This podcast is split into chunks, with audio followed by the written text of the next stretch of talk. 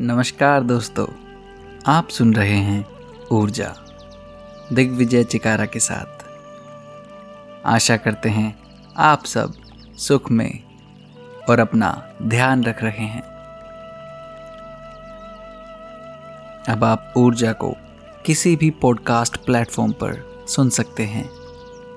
हमें like subscribe और follow करना ना भूलें। आज ऊर्जा में खुशी और शांति। खुशी और शांति पाने के लिए इंसान तरह तरह के प्रयास करता है। ज़्यादातर लोग सोचते हैं कि धन दौलत जमा करके, सत्ता पाकर या फिर प्रसिद्धि प्राप्त करके वे इस दुनिया की हर एक खुशी को पालेंगे। लेकिन अगर हम उन लोगों की ओर देखें जिनके पास ये सब चीज़ें हैं तो पाएँगे कि वे लोग फिर भी दुखी हैं। वास्तव में, इस दुनिया की कोई भी चीज़ हमें सदा सदा की खुशी नहीं दे सकती।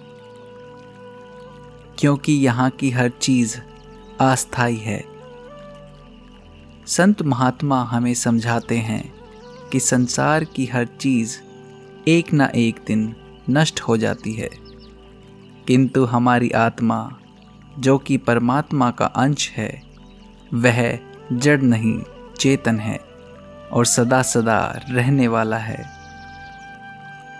हमारी आत्मा को सच्ची खुशी तभी मिलती है जब हम परम पिता परमेश्वर से जुड़ते हैं। तब वह परमानंद खुशी, प्रेम और दिव्य ज्योति से भरपूर रहता है।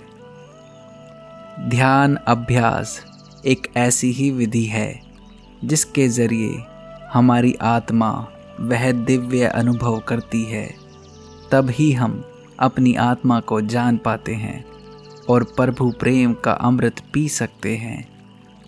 जो लोग ध्यान अभ्यास करते हैं, वे अपने आप को हर समय शांति और आनंद से भरा हुआ पाते हैं।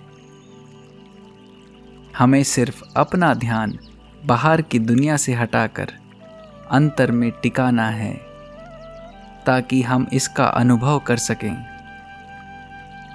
अंतर में ध्यान टिकाने की इस प्रक्रिया को कई नामों से पुकारा गया है। जैसे ध्यान अभ्यास, अंतर्मुख होना या प्रार्थना करना, इसके ज़रिए ही हम आंतरिक शांति प्राप्त कर सकते हैं। जो लोग आंतरिक शांति का अनुभव कर लेते हैं। वे बाहरी संसार में भी शांति स्थापित करने में मददगार होते हैं। वे अपने अंतर में शांति प्राप्त कर बाहरी दुनिया की परेशानियों में बहुत ही शांत तरीके से व्यवहार करके उनका समाधान करते हैं और धीरे धीरे उस शांति को वे अपने चारों ओर के लोगों में भी फैलाते हैं। हम दूसरों को बदलने के बजाय स्वयं को बदलें।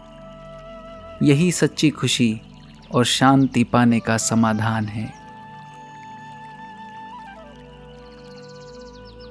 संत राजेंद्र सिंह महाराज।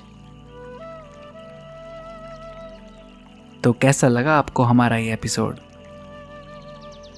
अगर आपको ये एपिसोड अच्छा लगा है तो हमें शेयर करना ना भूलें। धन्यवाद।